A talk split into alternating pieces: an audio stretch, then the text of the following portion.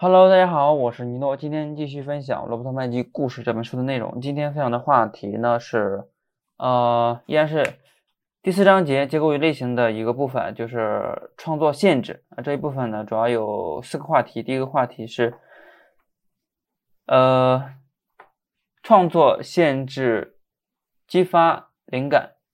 第二个是在一个障碍圈里获得自由。第三个是类型常规，讲的是故事的人的诗歌韵律系统。然后第四个类型常规是一种创作限制。OK，首先回到第一个话题，限制激发灵感。怎么说呢？就是呃，罗伯特·弗罗斯特说过，写作自由体诗就像拆掉网子，拆掉网子打网球一样，因为。恰恰是那种自我加强，同时也的确是人为的常规的诗歌要求，激发着人们的灵感。比如说，呃，一个诗人随意给自己增加了一条限制，就是每阙六行，各行押韵。阙呢，它是一个，呃，这里面理解成一个量词，一首为一阙，呃，一首词的一段呢，也可以称为一阙。然后就是，呃，在保持了回到这个例子，在保持了二十四行的押韵之后呢，他已经写到了本阙的最后一行，韵律的限制迫使他缩长跨度，极力使这六行和二十四行达到押韵，然后这也许能够激发出，呃，他想象出一个与自己的诗歌毫无关系的词，就是仅仅碰巧押韵而已，但是。呃，这个随机出现的词呢，却弹跳出了一个新的短句。短句在脑海中带来带来了一个意象，意象在与前面五五行构成回响，撞击出撞击出一种全新的意味和感觉，令全诗峰回路转，更上一层楼，进入了一种更加丰厚的意境。所以说，多亏了这一个韵律系统，加上诗人的创作限制，使这首诗。便获得了一种张力，而如果诗人允许自己随心所欲的自由选词的话，这种张力便可能会消失。那么这就是一个呃限制能够激发灵感的一个例子。那其实呃下一个话题，在一个障碍圈里获得自由，它其实就是讲的是创作限制的原理。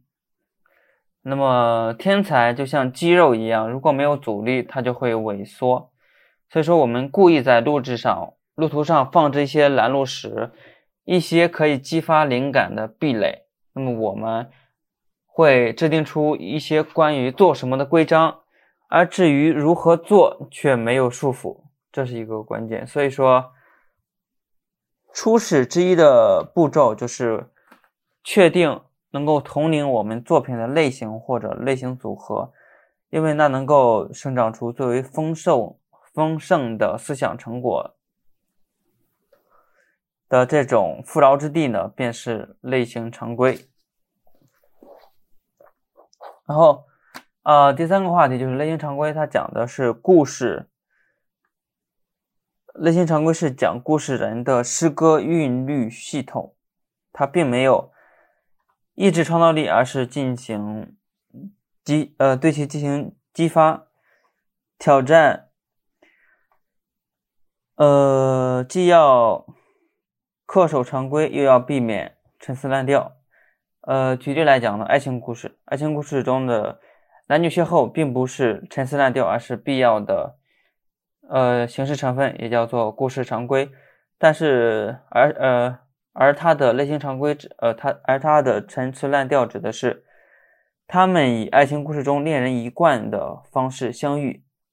具体怎么说，就是两个精力充沛的个人主义者被迫在一次探险旅行中同行，而他们似乎从见面伊始就互相憎恶；又或者两个内向害羞的灵魂互有好感，却又羞于明言，然后。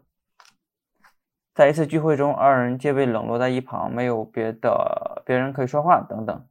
这类呢，都是一些陈词滥调非常常见的故事场景。呃，第四个话题就是类型常规是一种创作限制。它对作家的意义呢，就是它可以迫使作家将其想象提高到能灵机应变的水平。那么优秀的作家呢，他不但不会否否定常规，使故事流于平淡，反而会像故友一般对他的常规频频拜访，因为作家深知。在力图以独一无二的方式满足常规的艰难求索中，他也能，他也许能找到场景的灵感，使其故事超凡脱俗。那么精通呃类型常规之后呢，有一些好处就是我们便能够引导观众去体验丰富多彩、新颖别致、变化万端的常规，从而重构并超越观众的期待。不仅给予他们所期待的东西，而且能够更上一层楼，给予超出其想象的惊喜。呃，具体举例来举例来讲，就是比如说动作类型、动作探险这一类型的片子，这一类型呢常常被吃被称为没有头脑的货色，但实际上呢，这是一种非常当今最最难写的一种类型。原因呢，纯粹是因为他们已经被。写死了，就是一个一个动作片作家还能写出什么让观众没有看过一千遍的东西呢？举例来说，呃，这一类型的诸多常规中有一个主要的场景，就是英雄被完全控制在坏蛋的手中，处于无助的英雄必须踢翻桌子，砸倒坏蛋。那么这个场景呢，它是必不可少的。呃，它从绝对意义上考验并表现了主人公的足智多谋、意志坚强和临危不惧。所以说，如果没有这一场景呢，主人公和他的故事便会大为逊色，观众也会抱着遗憾离场。但是呢，这是却是一个陈词滥调，它就像面包上的霉菌一样，在这一类型上滋生。但若它的解决方法能够推陈出新，整个故事便会大放呃异彩。举两个呃，举三个片子的例子，然后第一个片子就是《奇宝夺兵》，呃，夺宝奇兵，伊迪安娜·琼斯和一个挥舞着大弯刀的埃及。巨人短兵相接，他先露出一丝恐惧，然后一耸肩，最后一颗子弹飞出枪膛，因为琼斯突然想起自己还带着枪。据说，呃，这一备受观众喜爱的解决方法是哈里森·福特的建议，因为他当时正闹痢疾，身体太虚，没有办法照着，哼。劳伦斯·卡斯丹的剧本大打出手。那呃，第二个例子就是《虎胆龙威》这部电影里，他他他他他他他是围绕着对这一常规的优雅的执行而达到高潮。就是约翰约翰麦克莱恩上身赤裸，手无寸铁，双手举在空中，茫然无助的面对嗜虐成性、全副武装的汉斯·格罗伯。然而，当镜头缓缓。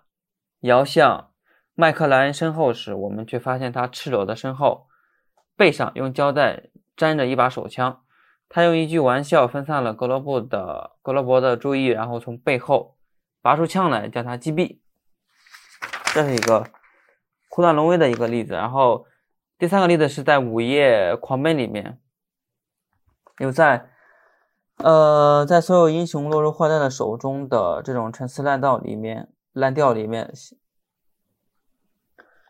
小心你后面有人，这种是最最最臣服的。然后，在《午夜狂奔》中，编剧乔治·加洛却赋予了他新的生命，就是在一个又一个的场景中，随心所欲反复表现主人公的怪诞行为，给观众带来了极大的愉悦。然后，这一这是一个呃第三个例子，然后。呃，以上就是本期播客的全部内容，我们下期再见，拜拜。